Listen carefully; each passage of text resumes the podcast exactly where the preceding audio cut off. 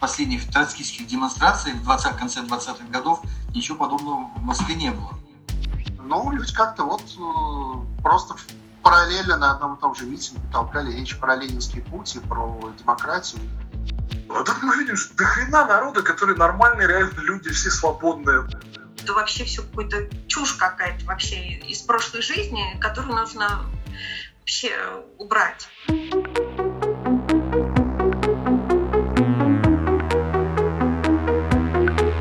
Привет! Это новый подкаст Международного мемориала «Другими словами». Перестройку в последние годы существования Советского Союза люди наконец могли свободно обсуждать все на свете, спорить, публично высказывать свое мнение.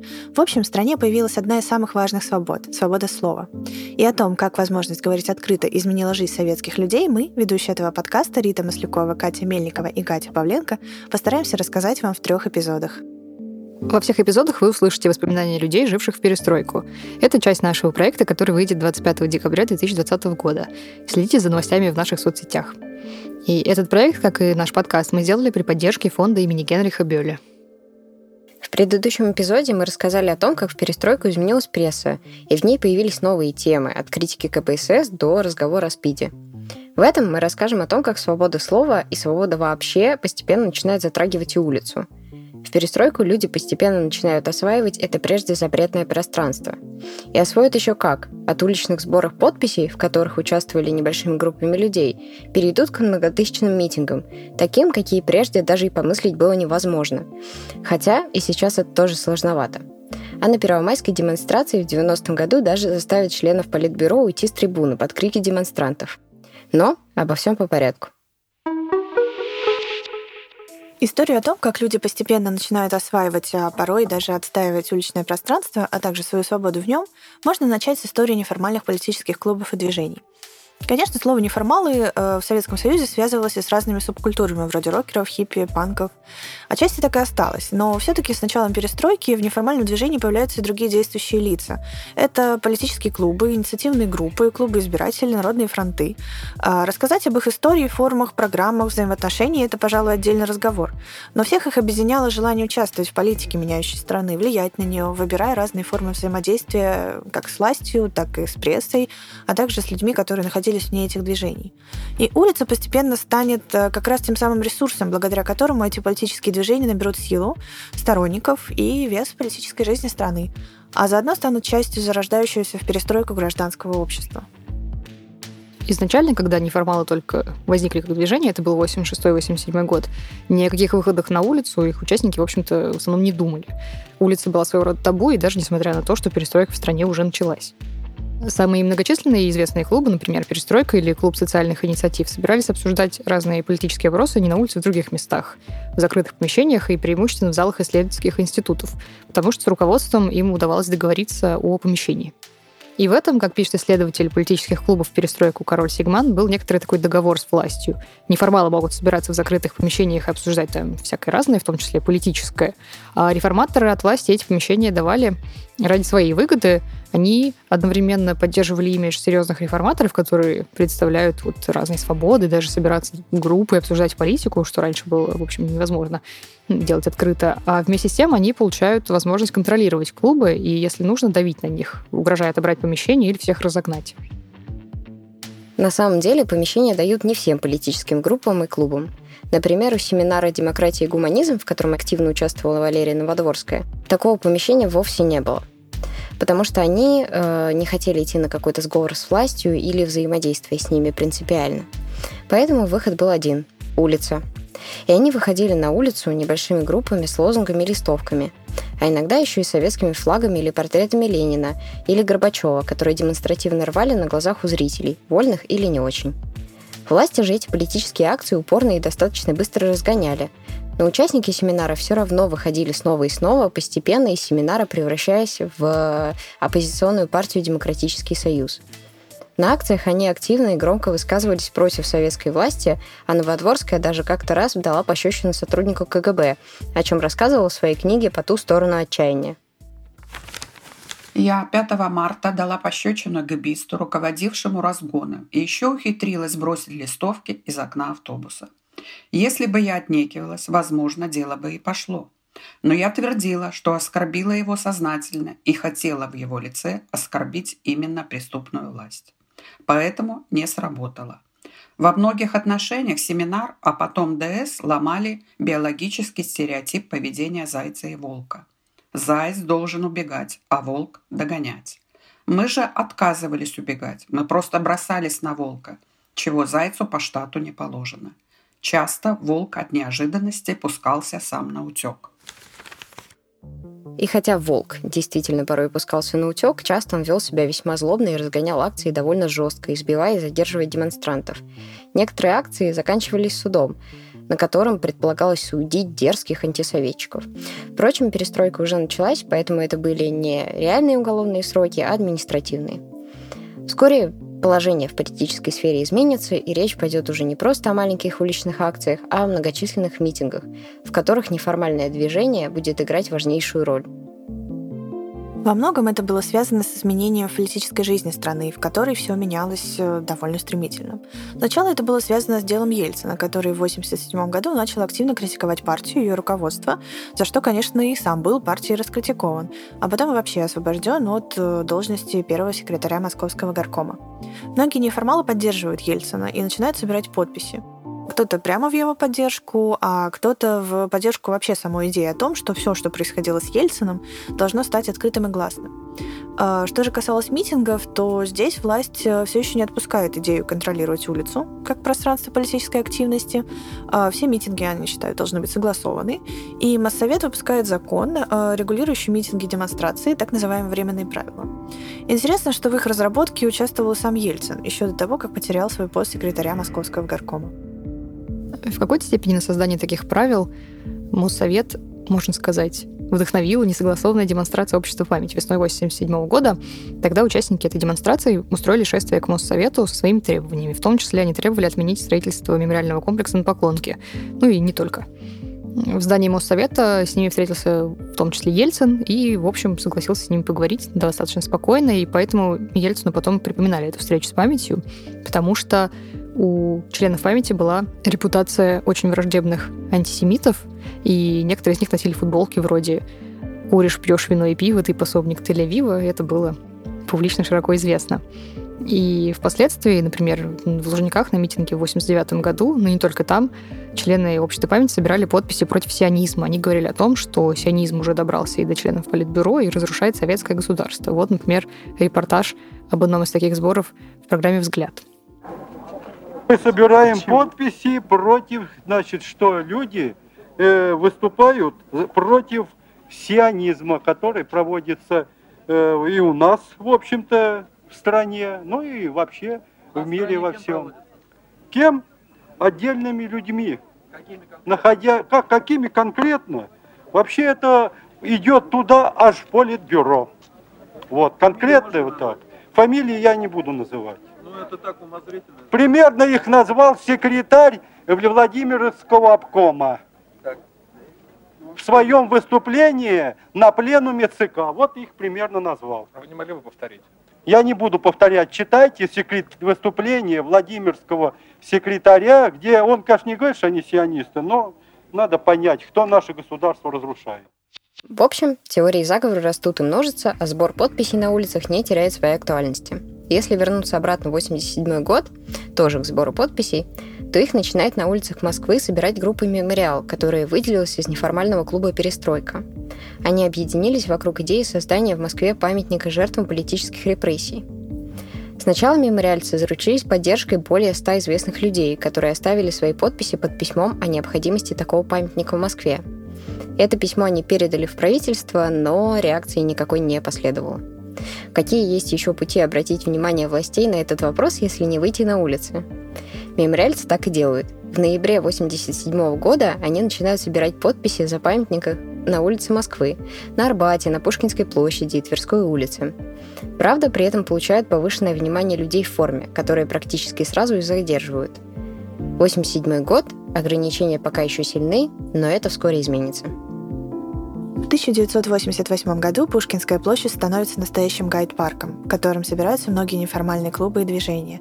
А рядом как раз еще стояли стенды газеты «Московские новости», где тоже собирались люди. Почитать новый номер, обсудить его, новости и вообще все насущное.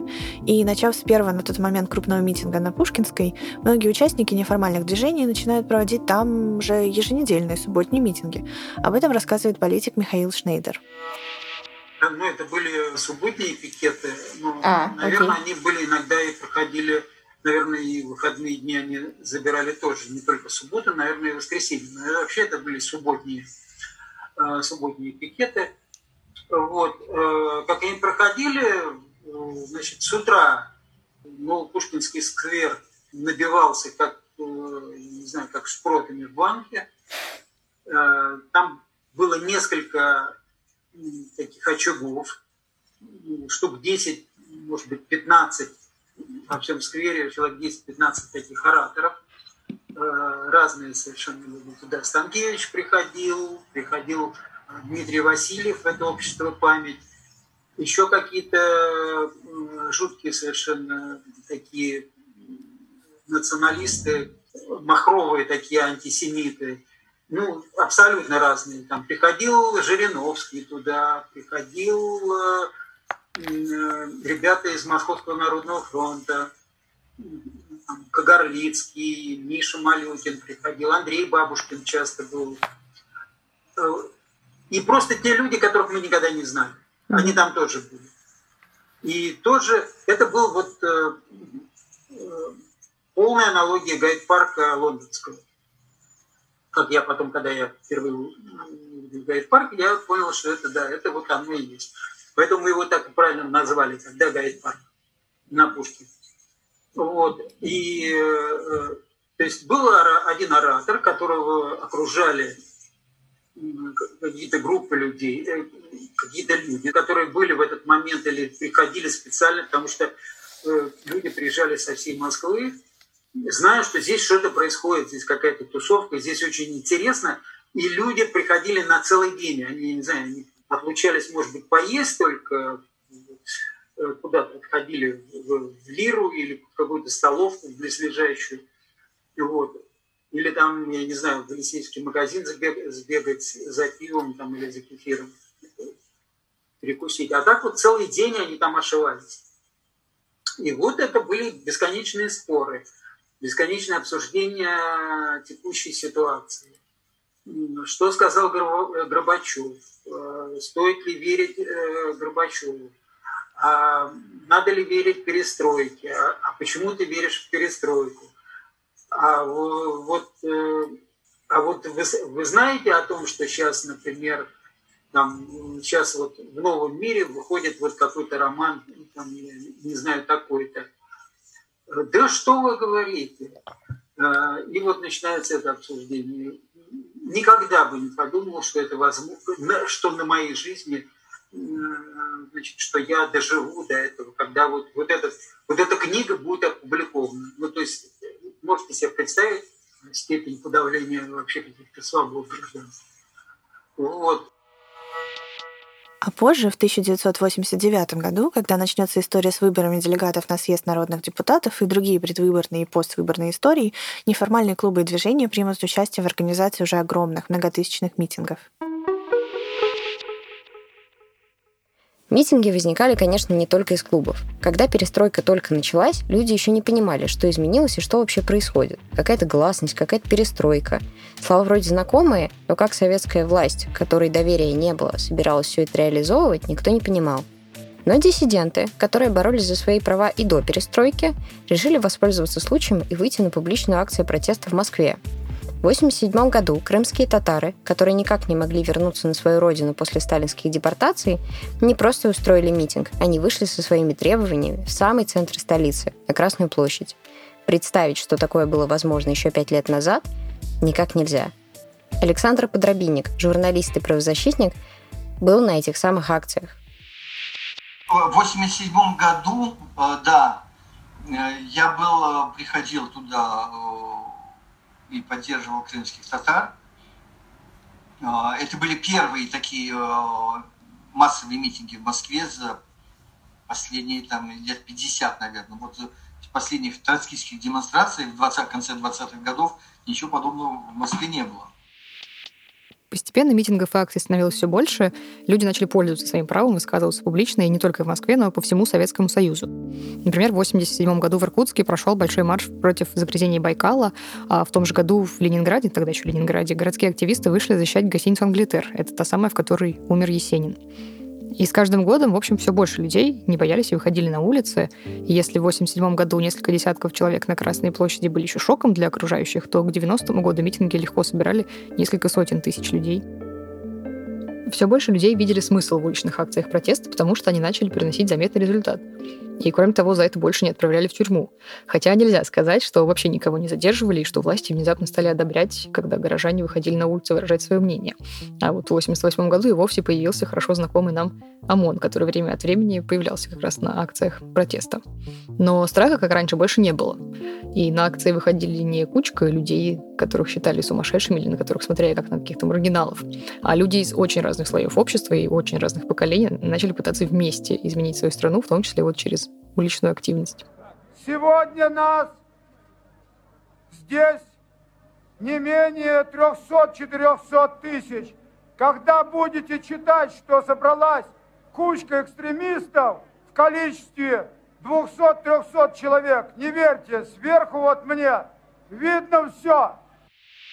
Вот что действительно было необычно, это то, что мы все-таки привыкли смотреть на всех окружающих, что это какие-то такие у нас самосоветики ходят, да? Рассказывает политик Владимир Милов. Мы вот какая-то там маргинальная молодежь, которая просто в силу несознанки и возраста еще хочет чего-то там, а потом мы вырастем, поймем, что надо вот жить, как говорит коммунистическая партия, там копить на холодильник, там копить на телевизор и все вот это вот, да.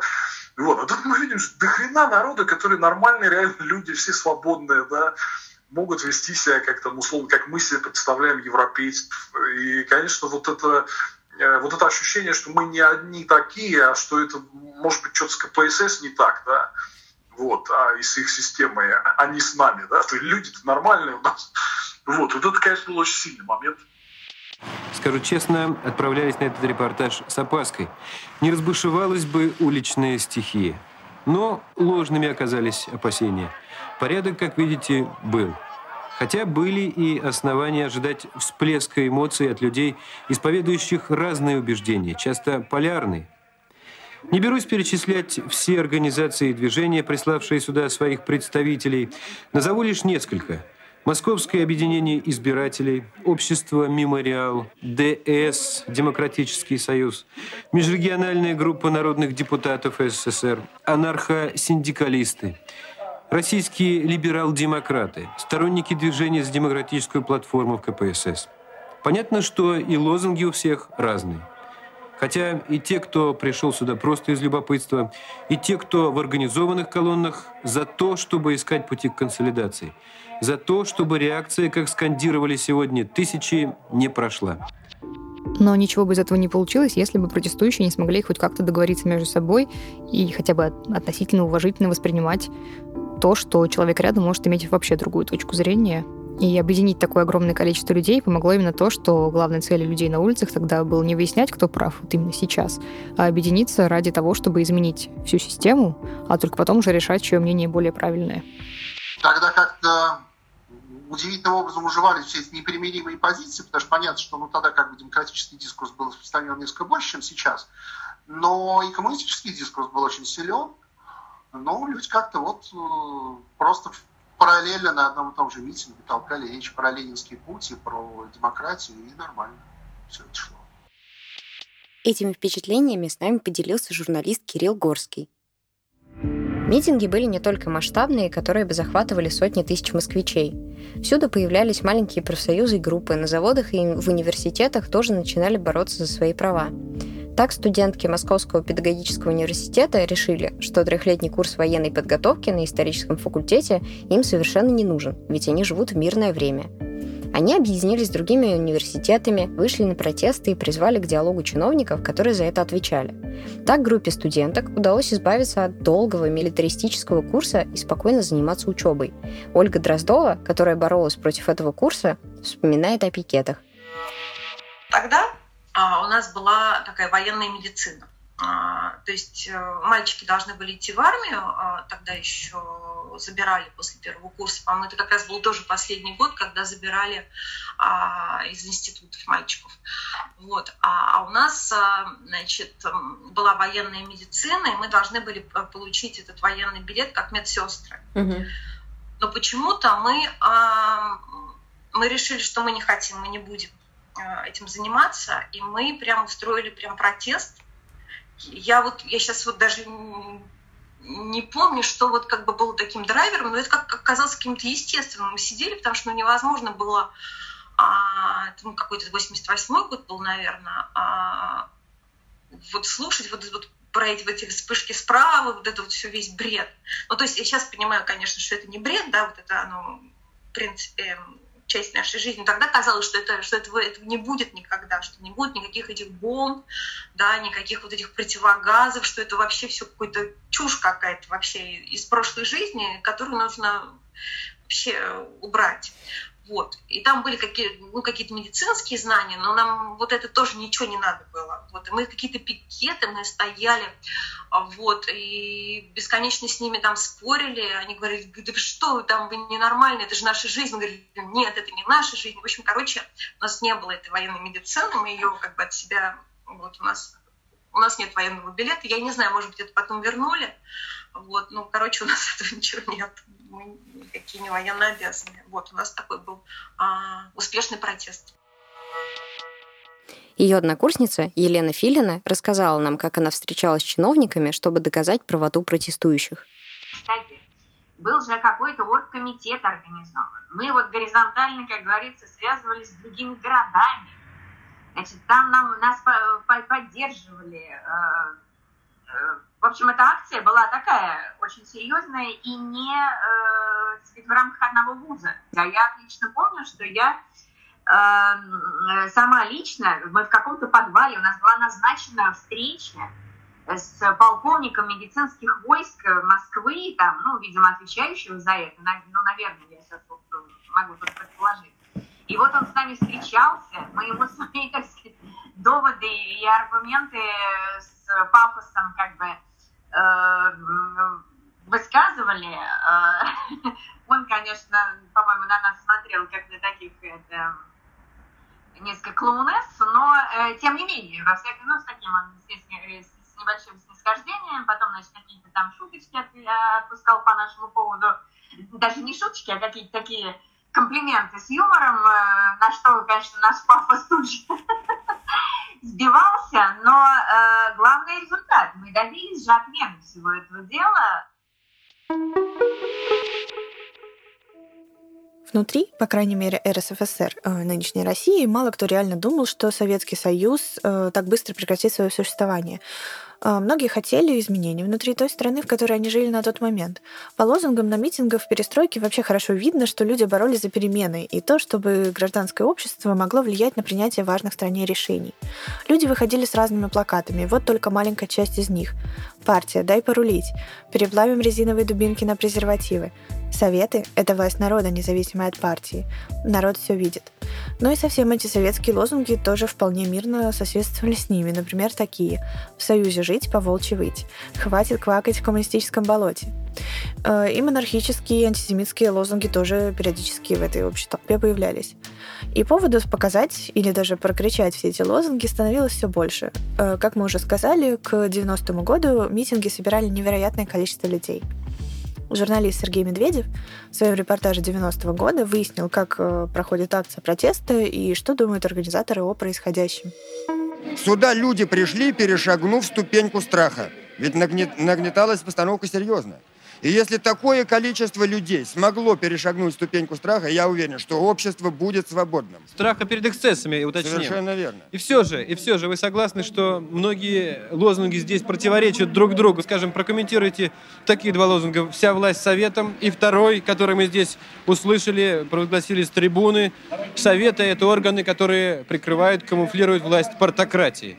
Согласны? Противоположной точки зрения точки зрения противоположные, но мы должны точки зрения смотреть и с основным руслом события связывать. Так вот, основное русло этого митинга Все-таки это здоровое. На единение демократических сил, на передачу реальной власти демократически избранным советам. У нас все есть. Ресурсы, головы, таланты, руки. Нам не хватает только полной свободы. Свободы производителя, свободы гражданина. И вот это очередной вдох этой свободы. Это главная гарантия, что мы не пойдем назад. Главное. Ну, понятно, что интернета тогда не было, нельзя было просто создать ивент на Фейсбуке, пригласить туда своих друзей или репостнуть его к себе. Но, тем не менее, к 90-му году митинги собирали десятки, иногда даже сотни тысяч людей. Чтобы всех оповестить, в том числе делали листовки. Их расклеивали, раздавали на улицах и даже разбрасывали. И вот один из людей, который занимался в том числе листовками, Михаил Шнейдер, нам рассказал про этот процесс. Готовились они по-разному. Те, которые готовил я, э, это просто берешь фломастер и пишешь э, сначала карандашом простым на листочке бумажки, в основном это был формат А5, придумываешь, как это, как это разместить на, лист, на листочке бумажки. Кто организатор, а, кто, кто выступит, о чем это будет, э, почему надо прийти. Там, номенклатура рвется э, к власти, там, я не знаю, ну, вверху такая шапка, там, кто-то обязательно рвется к власти, и достижения, наши, наши, наши достижения, которых не особенно было много, вот они типа под угрозой, нам надо их защитить. Или защитить надо, я не знаю, Гляна Ельцина, или еще кого-нибудь защитить. Вот. А, дальше кто организатор, и что предполагается, предполагается что выступит где-то, где-то, где-то, где-то. Просто руками, фломастером стараешься, чтобы не делать ошибок, стараешься, чтобы там за поля не зайти, как чаще себе карандаш, чтобы где-то вот поля. Ну вот потом э, начинаешь ее раскрашивать разными цветами. Вот, открытку. Что-то выделяешь, что-то подводишь, э, чтобы как-то выделялись какие-то слова. А дальше она начинает размножаться. Либо она печатается в типографии, э, на ксероксе. То есть это какая-то десятая копия получается. Но нельзя сказать, что листовки были самым эффективным способом собрать людей на митинг. Да, с одной стороны, тогда еще не было назойливой рекламы, и листовки так людей не раздражали. Но с другой стороны, далеко не все могли подумать, что на листовках может быть информация про митинг. И, например, Кирилл Горский, который в перестройку ходил на митинги, узнавал об акциях другим способом. Вот что он про это рассказывает. Мне кажется, все-таки основным каналом доставки было радио. Ну, естественно, друзья перезванивались по телефону, по обычному. Вот. Но поскольку была гласность, в этот момент, на самом деле, никакая информация особо не блокировалась.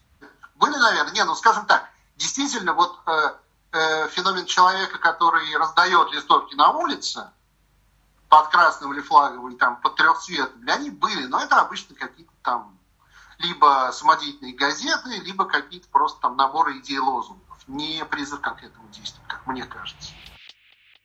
О предстоящих митингах рассказывали в эфире радиостанций, таких как «Их Москвы», и даже иногда в некоторых телепередачах. Многие люди, вовлеченные в гражданское общество, носили с собой переносные радиоприемники, чтобы не пропустить важных новостей и объявлений. Но самым важным инструментом для сбора людей на митинге стали разговоры и тусовки. В Москве тысячи людей были сильно погружены в уличную активность, и чем больше удавалось добиться на митингах, тем больше становилось людей, которые понимали, что смысл в протестах есть а митингующим удалось немало. От прекращения стройки, которая загрязнила бы Байкал, до отмены шестой статьи Конституции, которая говорила о руководящей роли партии. Политик Владимир Милов рассказал нам о том, что митинги были одной из самых обсуждаемых тем. Огромная роль была сарафанного радио. Угу. То есть все уже как бы знали, что вот надо туда идти. Ну, то есть об этих митингах, короче, говорили прям вот все. Это было главное событие а, главное событие а, вообще этого времени. Несмотря на многие изменения и даже отмену шестой статьи Конституции руководящей роли КПСС, главные советские праздники не отменили, а, так что и первомайские демонстрации сохранились тоже. Раньше в Москве колонна традиционно проходила по Красной площади, а с мавзолея ее всегда приветствовали члены Политбюро КПСС. Но в 90-м году под давлением общественных организаций формат должны были изменить. Как именно решали с организаторами второй колонны? Они выдвинули властям свои требования. В результате все договорились. Оппозиционным организациям разрешили участвовать, пообещали установить трибуну уже не на самом мавзолее, а перед ним, чтобы подчеркнуть, что настала новая эпоха, в которой КПСС уже не единственная политическая сила и единой идеологии больше нет.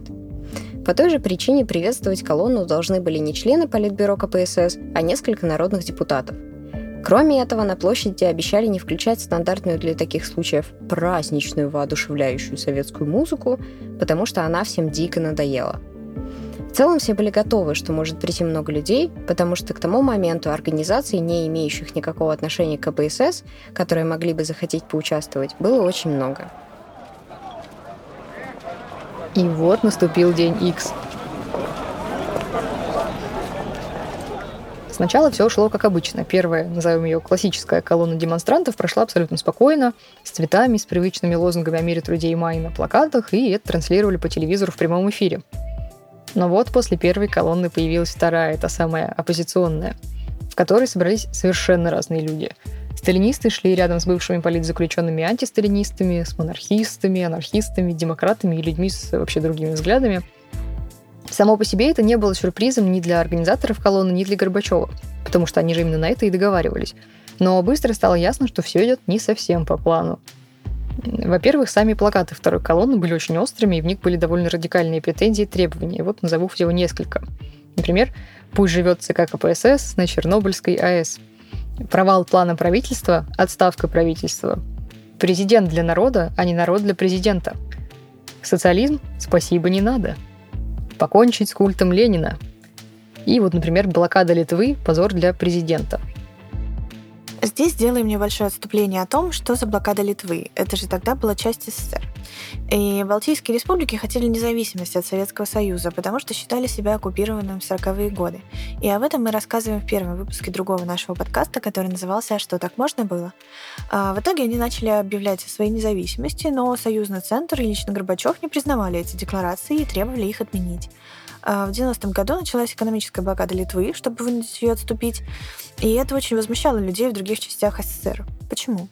А, вот что об этом нам рассказал современный политик Владимир Милов была очень серьезная солидарность с Прибалтикой, потому что Прибалтика была в авангарде всей этой борьбы, и там э, такие тучи, очевидно, собирались, и вот потом это все прорвалось в виде всех этих силовых э, событий. Угу погибших.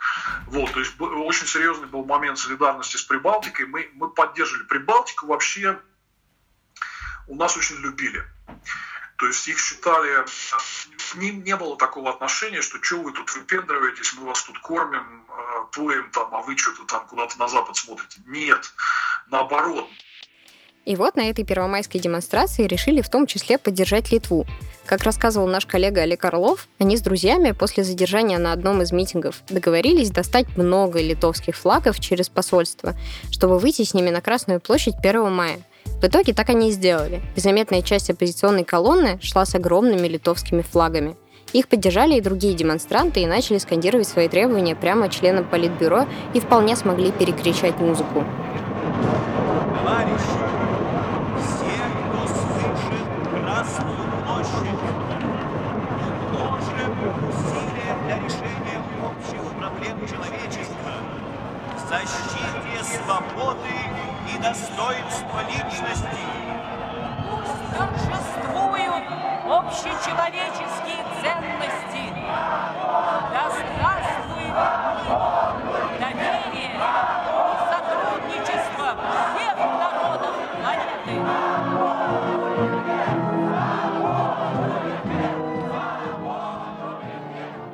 говорили, что еще на этапе переговоров организаторы второй колонны требовали, чтобы на площади не играла музыка, которая всех достала.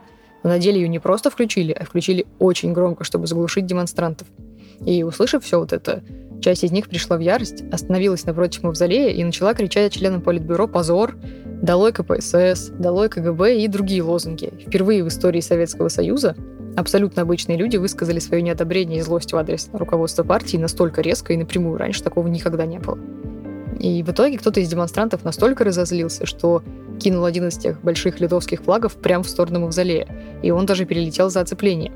А через некоторое время члены Политбюро не выдержали и просто ушли с трибуны под крики и свист демонстрантов. А после этого люди еще около часа не расходились с Красной площади и продолжали стоять с плакатами, выкрикивать свои требования, что-то обсуждать, а потом просто разошлись сами. Никто не пытался их разгонять. Все, что случилось 1 мая 90 -го года, выглядело как абсолютно нереальное. Никогда в официальный советский праздник на главную площадь страны не допускали оппозицию, еще и с возможностью безнаказанно высказывать все, что угодно в лицо главным партийным чиновникам. Люди просто не могли поверить своим глазам и ушам. То же самое они чувствовали при просмотре телевизора. Об этом мы расскажем в следующем выпуске.